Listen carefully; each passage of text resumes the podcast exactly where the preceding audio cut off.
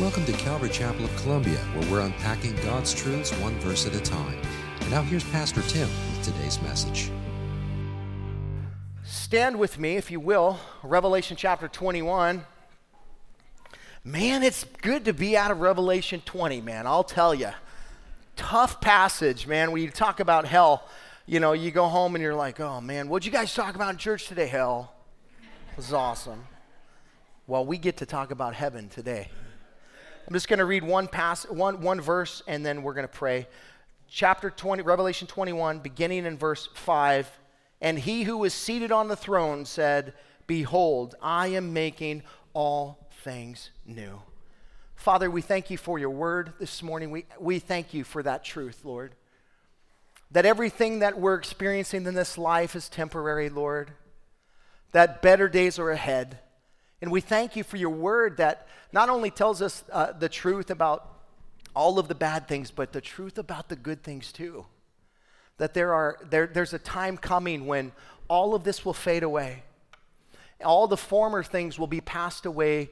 Everything will become new. It'll be a brand new heaven, a brand new earth, a brand new environment, Lord, a brand new everything. And Lord, we long for that day. We know that day is coming. We pray that you would encourage us this morning, Lord, to set our minds on things above and not the things of this earth, not on things of the, this world. We pray that you would um, help us to be encouraged this morning if we are weary, that we would continue to fight the good fight, Lord, that you would meet each and every person in this place right where they are.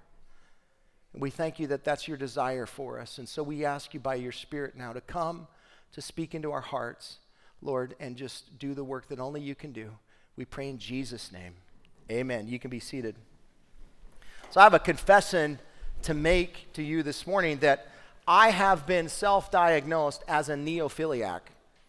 So, you know, it's self-diagnosed, by the way. If you're interested in being self-diagnosed, it's really simple. Just go on Google, type in whatever it is that you're looking for, and you'll find a label for yourself. Don't worry. It's out there for you. So I did that, and I found out that I have neophiliism. So what is that? That is somebody, a person who seeks novelty and change. I like new things, and in fact, my wife can attest to that. Um, after a, a certain period of time, it's just a cycle in my life that after I start something and I get something going and I kind of, you know, achieve some level of whatever success in starting something from the ground up, I get bored, and I want to start over. Most people don't like starting anything. They like to take something from, from you know, ten percent on. But I'm the direct opposite. I like to take something from zero to, a, to a, you know, some level of success and let somebody else take it over. That's just how my personality is. You know, I I am not a, a, I'm not a meioneist. That's my wife. My wife is a meioneist. She's a person that I call a rut person. She does not like change. She likes to sit in the rut, and she likes to just do the same thing over and over again. And so God, you know, opposites attract is true. God brought us together, and, and we're in this thing called marriage. So compromise, and, you know, I'm not telling her she has to change to be like me, and she's not cha- telling me I have to change to be like her. That's what marriage is supposed to look like. Her her weaknesses are my strengths, and my weaknesses are her strengths to, to a large degree. And, you know, we work it all out. Listen, if, if it, we were both the same kind of people, we would always be starting something new, or we would do nothing new at all.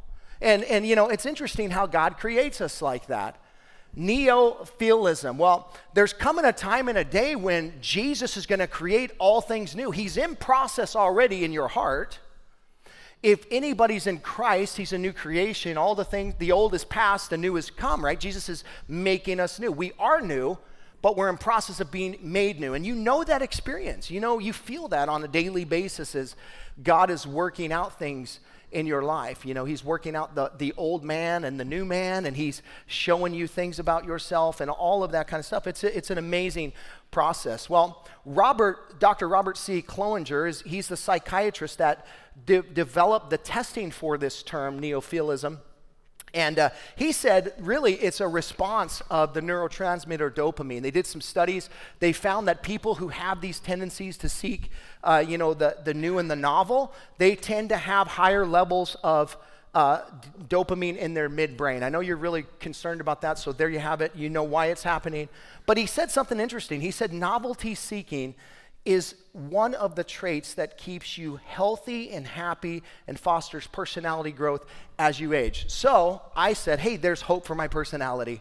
I just keep encouraging my wife, you know, with the science. You know, you got to bring the science in and just say the science says that there's hope for my personality, so we're good. Um, author Winfred Gallagher, in her book, New, Understanding Our Need for Novelty and Change, she argues that neophilia has always been a quintessential uh, human survival skill. She goes on to say that although we're a, a neophiliac species, as individuals, we differ in our reactions to novelty.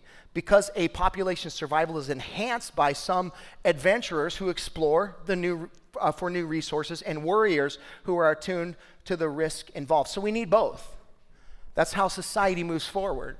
You know, is by people being willing to seek into the new, going willing to take the charge. Could you imagine if the twelve disciples just said, yeah, I don't know if I want to take this new covenant into the world. I want to stay in the old covenant, and I just want to stay in Jerusalem and just hang out with, you know, with my people that I've grown up with and all that kind of stuff. They didn't want to seek out the new. No, they were also, they had the spirit of neophil- neophiliism. They went out and they took the new into the world, and that's why we're here this morning. Because they did that. Some people are, you know, it's it's like the missionary mindset. We're all missionaries, but some are some are senders and some are, you know, sent. Some are some are senders, meaning we financially support those who have that call in their life. Because they're the novel seekers, the people that are willing to, that not necessarily willing, but called to step into those things. And then some of us are rut people. We want to stay right where we're at in our church and do the thing, and that's how God is created, and there's nothing wrong with that. But, you know, for those of you who do have neophiliactic tendencies, you're in luck because all things are going to be made new. There's new things coming on the horizon. Don't worry. You know, Jesus is going to make them all new. So the title of my message this morning, All Things New. Last week we talked about hell. This week we're going to talk about heaven. Last week, we talked about the dwelling place of the devil and his followers. This week, we're going to talk about the dwelling place of God and his followers. Last week, we talked about the old things being done away with. This week, we're going to talk about everything becoming new. It's a fascinating thing to consider that God is going to make all things new. Amen? There's five things I want to show you in our passage this morning relating to all things being made new. Uh, and there, the first and foremost, I want to share with you that there will be a new heaven and a new earth. Look at verse one. Then I saw a new heaven and a new earth, for the first heaven and the first earth had passed away, and the sea was no more. So let me set the stage for this vision. Remember, John is on the island of Patmos. The island of Patmos is just this rock, literally. Nothing on it. There's really no life on there. People were sent there to die. They're prisoners or whatever, and they were sent there to just, they were, they were, um, you know, exiled there to die. It wasn't a fun place to live. John now, in that moment, in that place, has what I think probably is the most magnificent vision anybody has ever seen in their lives. You know, we all talk about, like, I wonder what it was like in Genesis one when God said, let there be light, and boom. There was like, could you imagine what that would be like? John had an opportunity in this moment to see God create a new heaven and a new earth. This has to be one of the most magnificent sights in all of human history, folks. John watching the, the new heaven and the new, crea- new earth being created. The word new here is the Greek word kainos. The word kainos literally means not the old just being upgraded, but literally it's a brand new version, um, you know, uh, an upgraded version of the old. He's not taking the former thing and just, you know, taking that and making it a little bit better. He's actually disposed of the former thing, and he makes this brand new. It's totally, it's it's not an, uh, it's a better version of the old one. This was prophesied in the Old Testament, folks. Isaiah spoke about this. Isaiah sixty-five, verse seventeen, for behold, I create new heavens and a new earth, and the former things shall not be remembered or come into mind. Again, Isaiah sixty-six, verse twenty-two says, for as the new heavens and the new earth that I shall make, uh, that I shall make rem, uh, shall reign, be, remain before me, but according to his promise, we are waiting for the new heavens. Oh, wait a second. I'm reading a different verse. For as the new heavens and the new earth that I uh, I make shall remain before me, but according, says the Lord, so shall your, my, my mind keep, my eyes keep going down to the next verse, which is a different verse. And I'm like, wait a second. For as the new heavens and the new earth that I that I make shall remain before me, says the Lord, so shall your offspring and your name remain.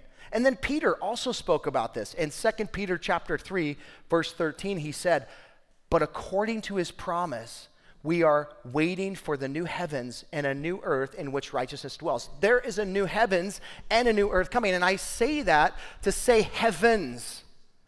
John says heaven, singular, but every one of these supporting passages uh, talk about a new heavens. Let's talk about heavens for a second. What do you mean heavens, plural? Well, in, in, in ancient Judaism, they had the understanding that there were three heavens. Number one, the first, the first heaven being the earth's atmosphere, the sky. That was the first heaven. The, the second heaven being the out, outer space, the night sky. And the third heaven being the dwelling place of God. You might recall in Second Corinthians chapter twelve where Paul said, I know a man who went to the third heaven. You know, and that man, many people believe, was Paul himself. But what he said was the things that were seen were unspeakable. Like I can't even describe the, the vision of what that third heaven was like. That third heaven was the dwelling place of God. So when John is envisioning, you know, a new heaven and a new earth being created, what is he talking about? What's the new heaven?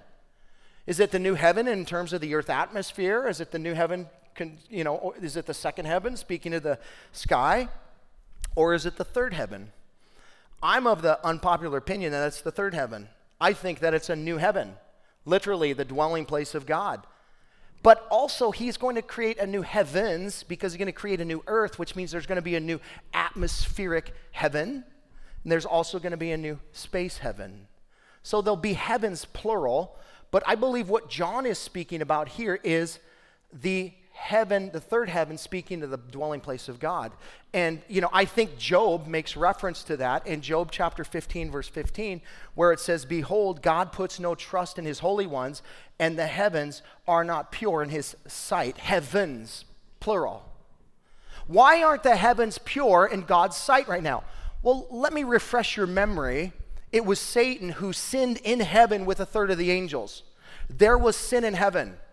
Hold on to that thought. Remember in the Garden of Eden, when sin came into the Garden of Eden, what happened to the earth? It was defiled. Why? Because there was sin on earth. Why is that not translated into heaven? There was sin in heaven as well.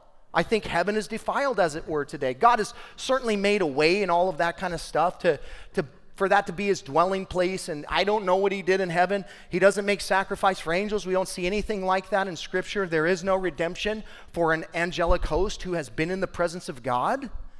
Can Satan repent and go to heaven? No. Why? He's already been there.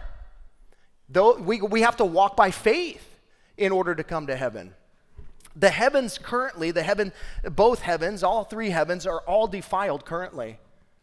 God is going to make a new heavens and a new earth.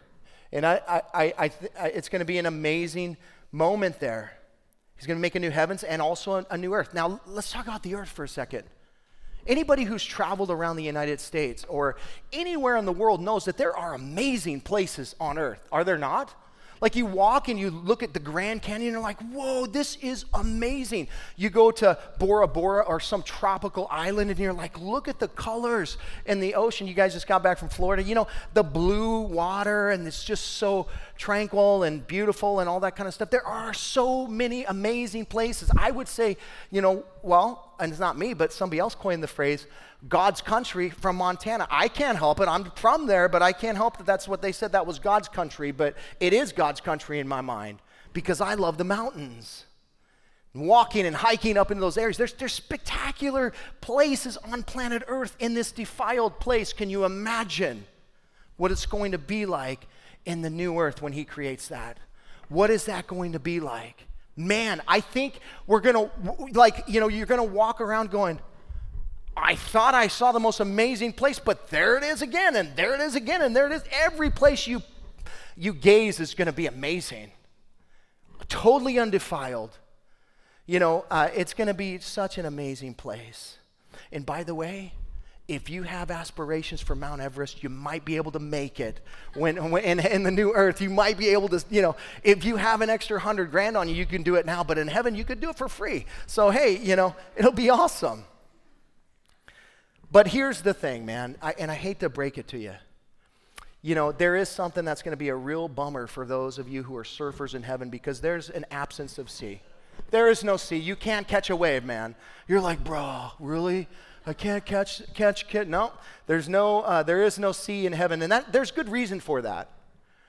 Um, you know, the idea, the idea of the sea in the Jewish mind was a symbol of separation and evil, and so the idea that there will be an absence of sea, not necessarily absence of water. There'll, there's obviously a river named the Zoe River, and you know, the River of Life. In the, in the New Jerusalem and such, but you know, is there other bodies of water? Maybe, I don't know, but what we know is that there's no separation or evil in that in the new earth. It, uh, there is the absence of the sea. That's kind of the idea there, and hallelujah for that, amen.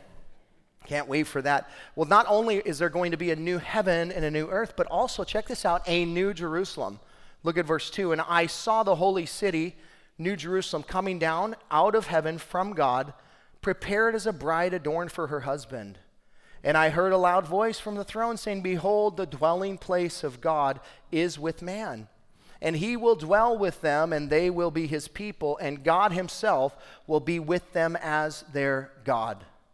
Now again, this must have been incredibly exciting for John. Remember, for twenty-five years, Jerusalem has been sitting in rubble as John is seeing this vision now. Again, he's like, well, what? The New Jerusalem? You got to remember, the Jewish people were focused on Jerusalem, the temple in Jerusalem. It was everything to them. And John was a Jew before he was a Christian. And he's probably seeing the New Jerusalem going, whoa, this is amazing. This will be the third Jerusalem that's existed. The first Jerusalem is from creation until the millennial reign. That's the first Jerusalem. It's the Jerusalem that exists right now that's been rebuilt, you know, multiple times over. You go into Jerusalem today and you're not standing on the same street that Jesus walked on. That's way down below it, because it's been conquered and rebuilt and conquered and rebuilt. It's probably some like thirteen to twenty feet down below you. You know, there, it's a call to tell layers of civilization. And there are places where you can get down onto the, the, the street level of maybe where Jesus walked, and it's amazing to, to look at the stones and stuff. You know how old those things are? They're old. They're super old. And, uh, you know, uh, but but right now that, that Jerusalem exists. That's the first Jerusalem. The second Jerusalem is the Jerusalem in the millennial kingdom, which we've been talking about. The third Jerusalem will be this one, which it says comes down from hev- uh, comes down out of heaven from God, prepared as a bride adorned for her husband. And by the way, when it, when it says it came down from heaven, again, what heaven are we talking about? The third heaven. It's coming down from where from God's dwelling place, from God. It's not talking about the first heaven or the second heaven. So I think that's why verse one is speaking about the third heaven as well. But anyway, uh, you know, it comes down from God. And listen to the way it's described. It's prepared as a bride adorned for her husband. We'll talk about that in a second. This idea of it being prepared. The word prepared means to make ready. It's been made ready, and now it's coming down. It's it, th- this word is specifically used in conjunction with a king that's coming, that's been made ready. It's interesting. The word prepared should immediately bring us back to the place that G- when Jesus said in John fourteen, one through three, that he went to prepare a place for us. Let me read the passage. Let not your hearts be troubled. Believe in God, believe also in me. In my Father's house are many rooms. If it were not so, would I have told you that I go to prepare a place for you? And if I go and prepare a place for you, I will come again and will take you to myself, that where I am, you may be also. Jesus used the same word as John is using here to describe the place that he went to prepare for. Not only that, but uh, Paul tells us something incredible about this place that's being prepared for us. He said in First Corinthians chapter two, verse nine, what no eye has seen, nor ear heard, nor the heart of man imagined, what God has prepared for those who love him. This is all speaking about the same place, folks. The place that Jesus went to prepare for us, the place that John sees now coming down that's been prepared for us, and the place that John, um, that John or Paul describes as being really inconceivable to us. This is the New Jerusalem. This is our dwelling place. It says it right here. You know, we think about what is heaven for us. The heavens, the heaven that you will dwell in for all of eternity will be the New Jerusalem. That's what it says here. It says it's pre- prepared. He said he heard a loud voice from the throne, verse three, behold, the dwelling place of God is with man, and he will dwell with them, and they will be his people, and God himself uh, will be with them as their God. God is going to tabernacle with us. He's going to dwell with us. Jesus came, uh, you know, to tabernacle with us temporarily, but you know what? For all of eternity, we will tabernacle with Jesus. We're going to dwell with Jesus forever and ever and ever in the New Jerusalem. That's where you're going to live. So you might want to ask God in your prayer time for, you know, your, hey, Lord, I want to live on Mount Everest, you know, somewhere over by, you know, in the New Jerusalem, or whatever it is that it's going to be like. I want to live in the, the the Arab quarters of the New Jerusalem. I don't know, whatever you want to pray for, but but that's where you're going to live. The heaven for the believer is going to be the New Jerusalem, because that's where Jesus will be. And we'll talk about this next week. But this will be a place that there is no there is no sun, there is no moon, but there's light forever and ever. No need for sleep or anything like that. The light that is burning bright there is the Shekinah glory of God. He is our light, and he will light up heaven for all of eternity, folks. It's going to be an amazing place. Jesus went to go prepare that place. I don't know, you know, you think about streets of gold and all this kind of stuff, man. This place is going to be amazing. This place is going to be like nothing you've ever even dreamed about. He went to prepare that place for you. It says that when, when the New Jerusalem came down, that John saw it as, um, as a bride adorned for her husband. Listen, I know that all of you dudes would, would agree with me that the most beautiful thing that you've ever seen in your life is your bride getting ready to walk down the aisle. Okay, like, you know what? I just gave you an alley-oop, and you guys failed. You guys are horrible basketball players. Your wife is the most beautiful bride. You know, she's the most beautiful bride you've ever seen. And you, hey, all right. I don't. Hey, listen, that's not gonna fly now, dude. You guys done messed up. So,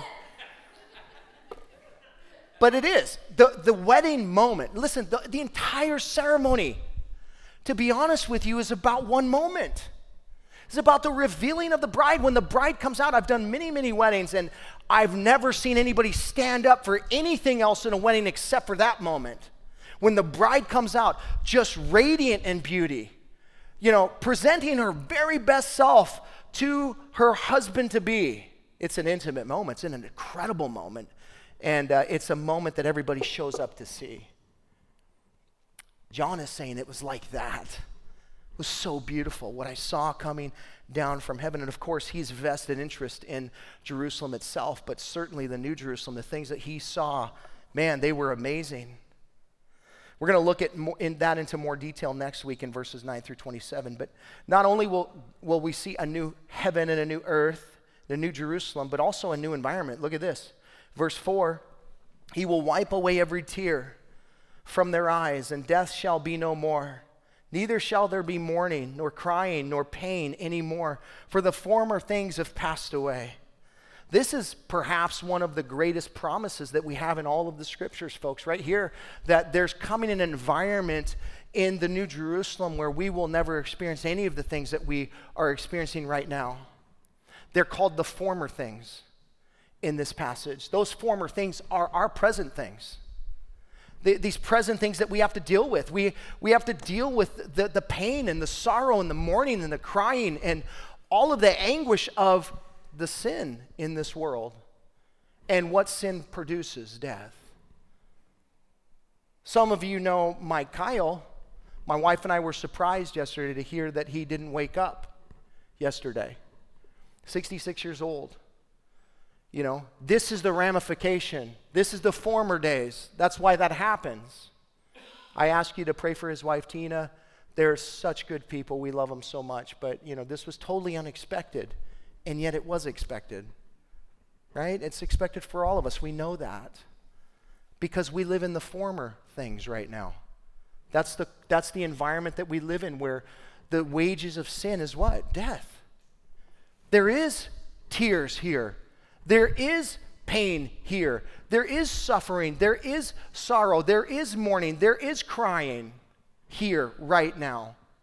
But listen, better days are coming, folks. We will enter an environment where none of that will exist. And to a large, well, to to to the point that we won't even know what that is at some point in eternity. Be like, what is that? What is pain? You know, Adam and Eve in the Garden of Eden, they had no idea what death was. They had no clue what death was. When, if you eat of this tree, you shall surely die. What does that mean? What is death? They'd never seen a caterpillar die. They'd never seen an insect die. They'd never seen anything die, because death didn't exist. Death came in through the, the, the disobedience of Adam and Eden, and then they understood what death was. But guess what? There's coming a day when that will be restored, and we will not, not know what death is. We won't ever experience tears. God will wipe every tear away. Here's what I want you to know about that. That doesn't happen until, until he creates a new heaven and a new earth. That doesn't happen, and you know, when, when we go, you know, I don't know how that works, but you know, are there tears in heaven? I, I think so, until this happens, because he says he'll wipe every tear away here. How can there, how, how can he wipe every tear away if there's no tears up to this point? You know, again, the I think the heaven that God exists in currently is defiled. I think that there are all of these ideas, and, and you know, but but one day all the former things will be gone. No more tears. You'll never ever shed a tear again. Never, never have to worry about that. There'll be no more death. You'll never have to worry about your loved ones passing away. And you know, you, you'll never have to experience that pain. Talk about pain. Did anybody wake up this morning hobbling out of bed? You're like, uh, I'm only fifty, and I feel like I'm like ninety. You ever heard of plantar fasciitis? Man, not till I was forty-five. And then now I, I know it well, and it's not fun. But guess what? No plantar fasciitis. No more hip. Dave, you won't have to have another hip replacement. No knee replacements, man. You won't have any ailments at all. You won't have to worry about your body going rogue on you. You know, all your cells will be in line in unity and obedient to the word of the Lord, and you'll never have to worry about any brain cancer. Never have to worry about any of that kind of stuff. There is none of that in this environment. It is going to be an incredible environment. Listen, you'll never get your heart broke in this in this uh, new environment. You'll never ever know what it's like to to um, feel anguish again over a relationship that's gone sour. Never experienced any of that. God wants you to know that right now, because that's the hope that you hang on to, because we're still in this world that all of these things exist, but he wants you to know it's coming. He makes all things new. And, and there's something else I want to say, that in Isaiah chapter sixty-five, I read the verse already, verse seventeen, the very second half of the verse, it says, "The former things shall not be remembered or come to mind." And this is the idea that you're never gonna you're never gonna think back about all your failures in this life. You're never gonna think back on, man, Lord, I really blew it for you over there, and I never, you know, I didn't I didn't do these things well, and you're not gonna dwell on any of that. You do that now, because you're in the former things, but there's coming a day when you'll never think about those kind of things again. They'll be erased from your mind. Not only that, but many, many have wondered, how can I live in eternity knowing that there are people that I love dearly that didn't make it, that rest that, that their resting place wasn't heaven, but it was eternal damnation? What about those people? Am I going to think about those people? I think this tells us that we that none of those former things shall be remembered. And that's hard to understand for us here today in this day and age. It's like, oh man, you mean I'm not going to remember my family member who was an unbeliever? No, because if you did, then there would be pain and sorrow and crying and all of these kinds of things. all of the former things are passed away. Listen, you're going to be so overwhelmed with God in, in, in that environment, you're not going to worry about any of that. But but may that be uh, sort of a warning to us here in the day and age when we do live and we do breathe and we do have the ability to share, that we do it. Hey, listen, la- after last week, I made a few phone calls to some people that the Lord's putting on my heart and my family. I said, I want to talk to you about your spiritual life, and I'm going to risk the relationship to do it because I care about you and I love you, and I, you know, the Lord's putting you on my heart for a reason. So I'd ask you to do the same. Pray, man. Be willing to step into that, you know. But but there'll be coming a day when all of those things will pass away. Listen, heaven, the New Jerusalem, will be literally, if, the New Jerusalem isn't heaven, I should say, but the New Jerusalem is the heavenly city where we dwell. It is the connection between the heaven and the earth. It is where, where God is with us. But uh, it is going to be a Philippians four eight kind of environment where we will meditate day and night on things that are true, on things that are honorable, on things that are just and pure and lovely and commendable and excellent and worthy of praise. That is what that environment is going to be like. And you can practice right now. You can practice a Philippians four eight mindset right now, and you can say, I'm going to adapt that so I can practice uh, for eternity. So so let that be a, an encouragement to you. Philippians four eight, meditate on that passage in all, all things that you're going through in life. Uh, the New Jerusalem will be bring about a totally new environment. And John goes on to say that everything will be made new. Look at verse five. And he who was seated on the throne said, behold, I'm making all things new. And he said, write this down, for these words are trustworthy and true. And he said to me, it is done. I'm the Alpha and the Omega, the beginning and the end. To the thirsty I will give from the uh, spring of the water of life without payment. The one who conquers will have uh, this heritage, and I will be his God, and he will be my son. This is the key key verse for our passage this morning, these eight verses that we're looking at. Notice it says, he who is seated on the throne. This could be the Father, but I think it's probably the Son. We talked about it last week. Who's sitting on the great white throne? I think it's Jesus. Who's sitting on this throne? Maybe it's maybe it's God the Father. I think it's probably God the Son. Why? What's happening here? Things are being created. Well, who's who's the instrument of creation? Well, Jesus is. Colossians chapter one, verses fifteen through seventeen. He is the image of the invisible God, the firstborn of all creation. For by him all things were created, and in him, in heaven and on earth, visible and invisible, whether thrones or dominions or rulers or authorities. All things were created through him and for him, and he is before all things, and in him all things hold together. That's speaking about Jesus. Jesus is creator of all things. The Father, I look at it like this. He's the architect. He has the plan. He says, Jesus, here's the plan. Jesus is the executor of the plan. Jesus makes it happen. Jesus speaks the world into existence. Jesus comes to earth and dies on a cross. He's, he's the, the, the executor of all of God's plan. The Holy Spirit, again, is the power to do all of these kinds of things. So they all three are working in conjunction, but Jesus is the one who executes all things. And here he He he is doing that once again, seated on the throne. He's making all things new. It's interesting that he, he tells John now, hey, write this down.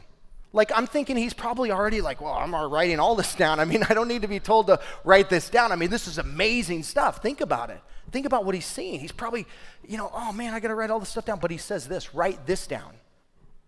For these words are trustworthy and true. These words are trustworthy and true. What is he saying? I, it is done. Here's the words. It is done. Redemptive history is over. All things have become new. It is done. Jesus said on the cross, didn't he? It is finished. But now, Jesus said it is finished relating to redemption. He opened the door to redemption, but now he's saying it's done. It's over. All that I came to do is finished. We created a new heaven, a new earth. All of that is, I've, be, I've made all things new. It, it is done. So write this down. Why? Because it's trustworthy and true. What makes something trustworthy and true? When you hear somebody come to you and say, hey, I'll see you at ten o'clock tomorrow. What makes that trustworthy and true? The person. The person makes the speech trustworthy and true. Here's the thing is, the person here makes what's written down trustworthy and true. And here's what I want to share with you today is that, do you know that these things that have been written down in this thing, the Word of God, are not considered trustworthy and true? A new poll came out in June of this year by Gallup, and the, and they say that fewer in the U S now see the Bible as the literal Word of God. Here's, here's, the, here's what it says. An article I was reading said, a record low twenty percent of Americans now say the Bible is the literal Word of God, down from twenty-four percent the last time the question was asked in twenty seventeen. So what is that, five years? Five years and we drop four percent? Dude, do you see the decline of what's happening it, w- when it, relating to the Word of God, folks? The people are starting to, not, not only that, but think of this statistically. How many people in America say that they're Christians? Like seventy, I think the, the, the stat used to be eighty, I think it's like seventy-nine or seventy-four percent or something. It, it's still pretty high. About three quarters of the people in our culture today say that they're believers, but only twenty percent of them believe in the Bible. How does that work? Because te- people have hijacked a term and taken it for themselves. That's why Christian doesn't mean what it's supposed to mean. It's not Christ follower. It's follower of self. That's what it is, of whatever Christ that I want to make. That's what it, that's what it means in our culture today. I don't like using that word. I like using the word, uh, I'm, I'm a Christ follower, because that's specific. And a Christ follower, I believe in the literal Word of God. I believe that this is inspired by the by God. I don't think it was written by man. I think that these are God's words. They're God-breathed. And, you know, there are many people in our culture that don't believe that. Listen to this. You know, the, the stats up up until, you know, it was twenty-four percent in twenty seventeen, and that was half of what it was at its high points in the nineteen eighty to nineteen eighty-four. Half. Since nineteen eighty, the decline of whether or not people believe the Bible is the literal Word of God has declined drastically. And we're we're on a roller coaster downward right now relating to the Word of God, folks. And that's why we see what we see. Listen, meanwhile, a new high of twenty-nine percent say the Bible is a collection of fables, legends, history, and moral precepts recorded by man. This is what people understand about that, about the Word of God. This marks the first time significantly more Americans have viewed the Bible as not divinely inspired than as the literal Word of God. The largest percentage, forty-nine percent, choose the middle alternative, roughly in line with where it has been in the previous years. So there's people that are on the fence going, I'm not sure, maybe it's part of it's inspired, part of it's not, I, I don't know. forty-nine percent of people believe that. Wow. Claiming to be wise, they became fools. Claiming to be wise, they became fools.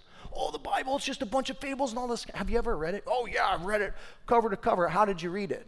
Just just started reading it. Uh, you know, reading it like a history book. And you you didn't find any history in there? This is history. You know, the Bible is the most accurate history book in the world. And you can go back and, and listen, the, we don't look for external things to prove the Bible. The Bible proves external historical facts. We don't look for ex- these external worldly facts to, to say, oh, see, it's in the Bible. It's, the Bible's true. No, opposite. That's true. How many people read history books and believe exactly what it says? That was written by man. Hello? But here, the Word of God, man, it's it's it's so amazing uh, that people will will discount it. And you, you listen, if you read it with a human lens, you'll never understand it. You won't understand it. You you have to read it with a spiritual lens. You have to read it by faith, and that's the problem. And yet, listen, people walk by faith every day, and they think that Christians who walk by faith are foolish, but they do the same thing in a lot of different ways. So it's called hypocrisy. But what it is really is a, the biggest deception in the world, folks. The enemy just trying to. Here, here's the thing: is wh- how did he tempt the um, the the Adam and Eve in the Garden of Eden? Did God really say? It was an, an attack on God's word. We're, we're still living in that same attack, folks. Nothing's new under the sun. The enemy's still going after the word of God because he knows that the word of God is alive and active and sharper than any two-edged sword. He knows that the word of God, if people read the word of God, it will change their life. There's no other book in the world that you can sit down and read and that it make lasting change in your life, that it literally will change your life. It'll look right into your soul. Um, it, it's an amazing book. Jesus says, write it down, John. Write it down. He didn't write it down for Jesus' sake, but for our sake, so that we had the story. God wants you to be encouraged. He's given you sixty-six books to encourage you. Here's how I relate to sinners. This is how I relate to people. This is my character, my nature, all of these kinds of things. But at the end of the day, I love you, and I will go at great lengths to demonstrate my love for you. That I would send my own son to die on a cross for you. That's the whole purpose of the of the sixty-six books, God, is to, re- to our, guys, to reveal God's heart for us, to reveal his character and nature, that we can trust him, that he is trustworthy. Jesus goes on here to say who he is. He says, I am. That's that's a that's a title for God. Moses, who should I tell them sent me? I am who I am. God sent me. And Jesus said, I am the Alpha, the Omega, the beginning and the end. Again, he is the he is the bookends of the Greek alphabet, folks. The Alpha, the Omega. He's everything in between. Uh, everything starts with him and ends with him. He goes on to give two promises to those who come to him by faith.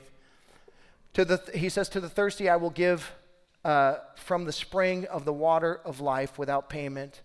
Uh, the one who conquers will have this heritage, and I will be his God, and he will be my son. So there's two things, two promises that John records here. Jesus saying, uh, relating to those who put their faith in, in Christ, he says, first to the thirsty, I promise that you will be quenched. You, you'll drink from the spring of the water of life without payment. It's free for you. You can come and drink, not because it didn't cost somebody something, but it's free for you. But it cost Jesus his life, right? He paid the price so that we could drink freely. And all we have to do is come by faith, and he says, here's your cup, drink this. You'll never thirst again. It's the same thing that Jesus said to the woman at the well in John chapter four, verses thirteen through fourteen. He knew this woman from the inside out. He said, listen, you know, go get your husband and let's talk. And she goes, I'm not living with my husband. I know you're not living with your husband. You're living with a guy that's not your husband, and he's like the fifth one. Well, I know everything about you. And she said, sir, I per- perceive that you're a prophet. Hello? Yeah, I am a prophet, but here's what he said to her. He said, everyone, she, you know, she's at a well, and he says, give me something to drink, and she and she does, and he says, everyone who drinks of this water will be thirsty again, but whoever drinks of the water that I will give him will never be thirsty again. The water that I give him will become in him a spring of water welling up to eternal life.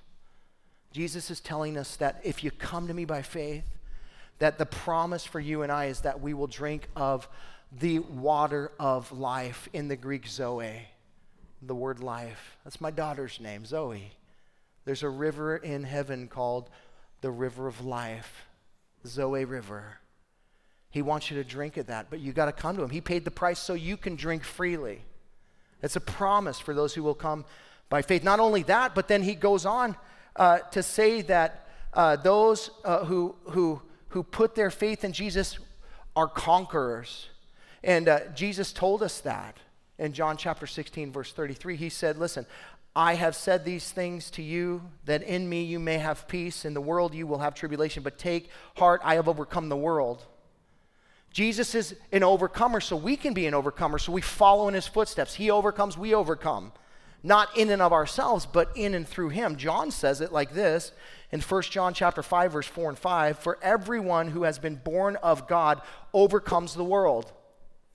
Jesus overcame first so that you and I can overcome. We come to, we're born again of God, we overcome the world, and this is the victory that has overcome the world, our faith, our faith in Jesus Christ. Who, who is it that overcomes the world except the one who believes that Jesus is the Son of God? Listen, you want to you, you want to be a conqueror? You, you can't do it on your own. You have to come in Christ. He's our conqueror. But Paul said in, in Romans chapter eight, verse thirty-seven, we come that way. We are more than conquerors through him then who loves us. And here's the, here's the promise for people that come that way. he says, then, then I'm going to give you a heritage. This is speaking of spiritual adoption here, folks. This is speaking about the idea that we will become the sons of God, the offspring of God. Why? Because we don't start that way. You know, I mean, I think the Catholic Church says that we're all children of God. We're not all children of God. We're all creation of God. You have to be adopted into the family of God. You have to be born again into the family of God. Nobody just comes to the family of God. You have to come through Christ. And when you do, you're adopted and you get a heritage. That's what he's telling us here. This is a magnificent promise for you and I. We get to drink freely and we get to have a heritage because of what Jesus has done for us. All we have to do is believe in him. What an amazing thing God has done for us. Well, not only are we going to see all a new heaven and a new earth, not all, only are we going to see a new Jerusalem, we're going to see a new everything, but we're also uh, going to uh, we're going to have a new environment. Uh, we're also going to see the new eternity for unbelievers here.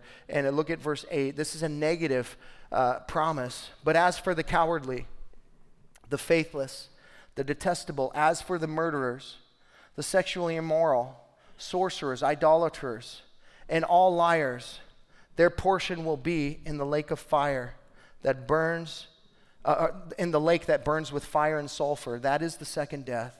So this is pretty self-explanatory. We spent a whole sermon last week talking about the idea that those who do not put their faith in Jesus, their eternal destination, uh, will be in a lake that burns with fire and sulfur. And this will be the second death, where they die but they're never dead. And this is God's, this is God being a just God.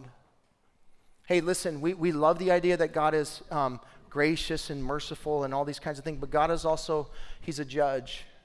And, and he believes in justice. And there's not a single person in this room that doesn't believe in justice. We may not all have the same ideology when it comes to justice, but we all believe in justice. When it comes to us personally and something happens to us, that's when we want justice to the full extent executed, right? Somebody does something to my daughter, guess what? I want justice fully executed. But it's but it, it might be different if it's somebody else's daughter, right? Well, God is consistent. He's the same. He never changes. He is judge. And he's made, made uh, it very clear the way that it works, the way this world works. And he's given us one choice to make. We get the opportunity to make that choice. And if we if we choose to go uh, you know, to, to heaven through Jesus Christ, that's our choice. He's given us that choice. But we also can choose to go to eternity without him, separated from him, into the lake that burns with fire uh, and sulfur forever. We can choose these things. He's given us that ability, uh, you know, and he will execute uh, justly because he's a just God. And that's tough to understand. These are difficult truths, but n- nevertheless, no matter how hard they are to swallow, doesn't make them any less true. You know, do you believe in the Word of God or not? This is Jesus talked about this more than anybody. Why did he do that? He talked about more about um, the reality of hell than he did about heaven. Why? Because he doesn't want anybody to go there. He desires that no one would perish, man. It's interesting that it says, but as for the cowardly, the faithless, the detestable.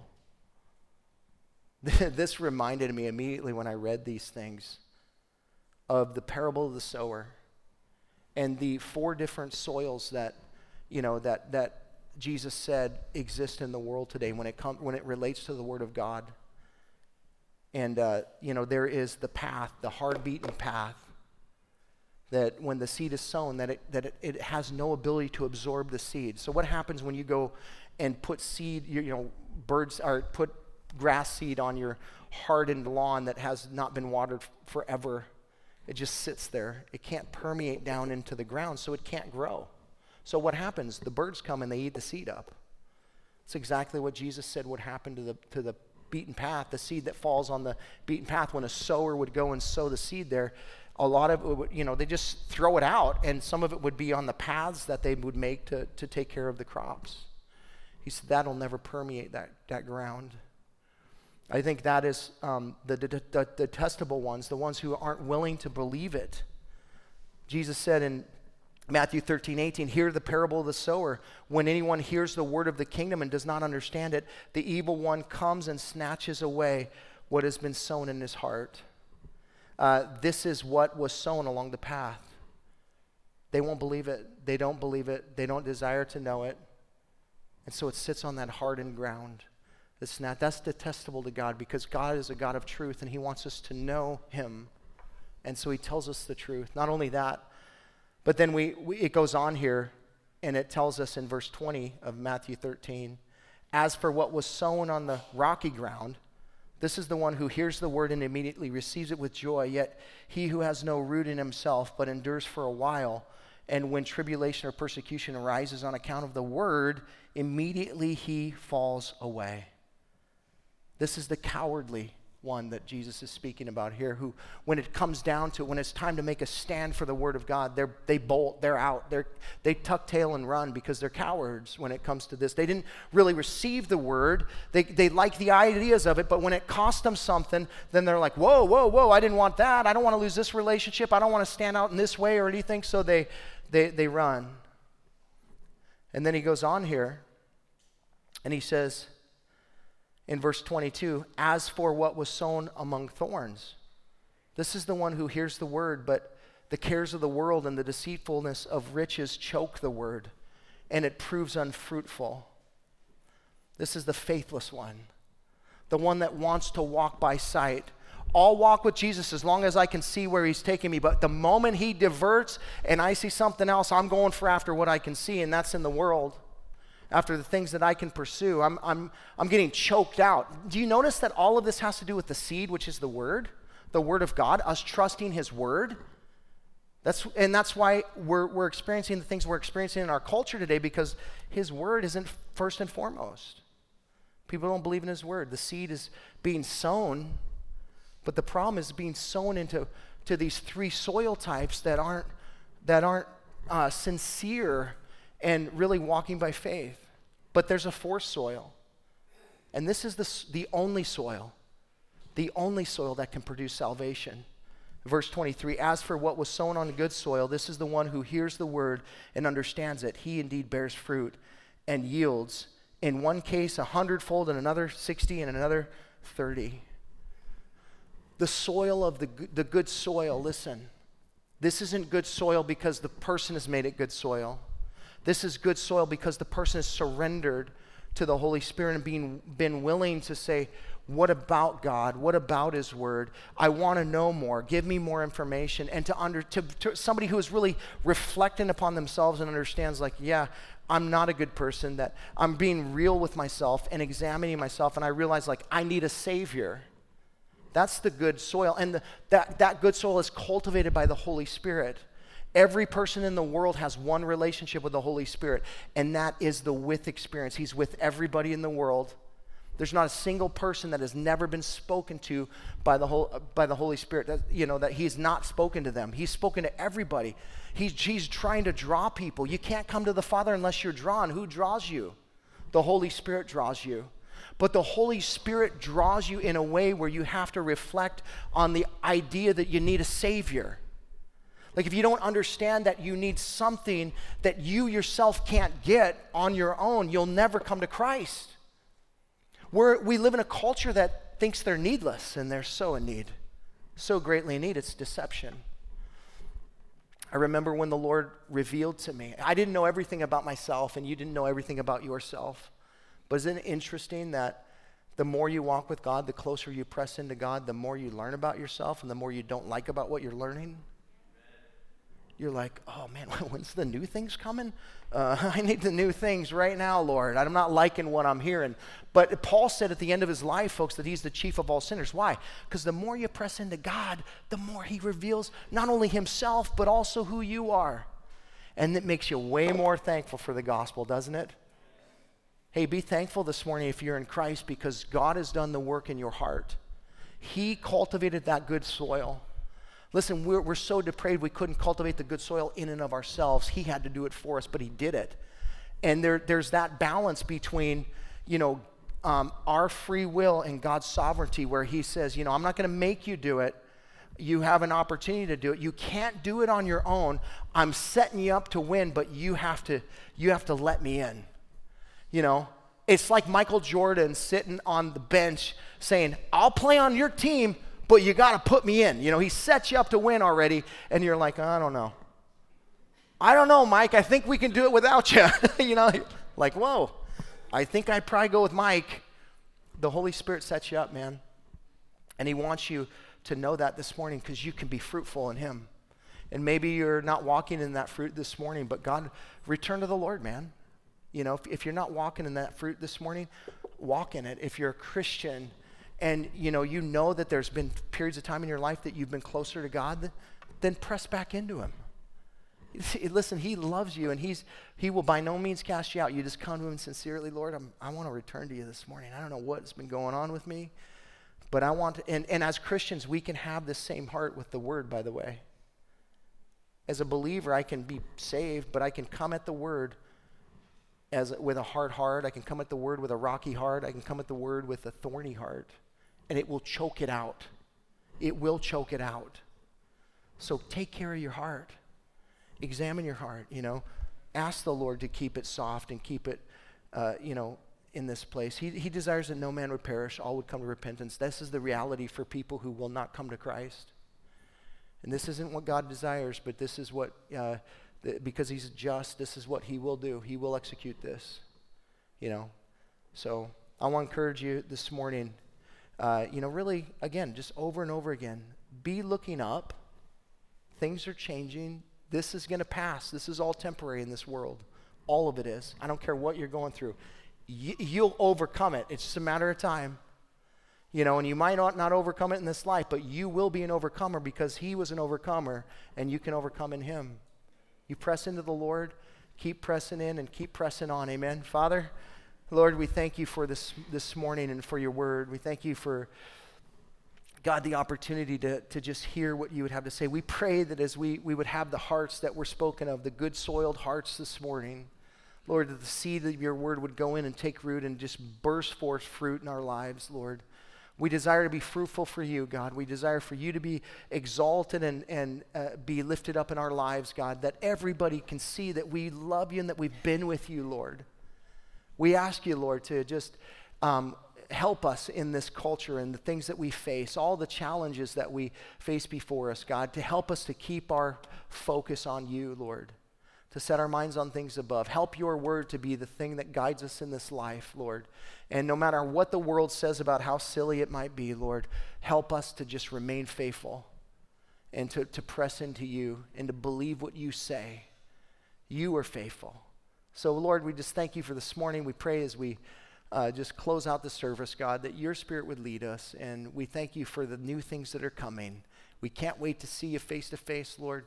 We pray you just encourage us with this word and help us to press on towards the prize in Jesus' name. Amen. Thanks for listening. You can hear more of Pastor Tim's studies through the Word of God on our website, w w w dot calvary of columbia dot org. Thanks again for listening, and we hope you'll join us again as we continue to study God's Word.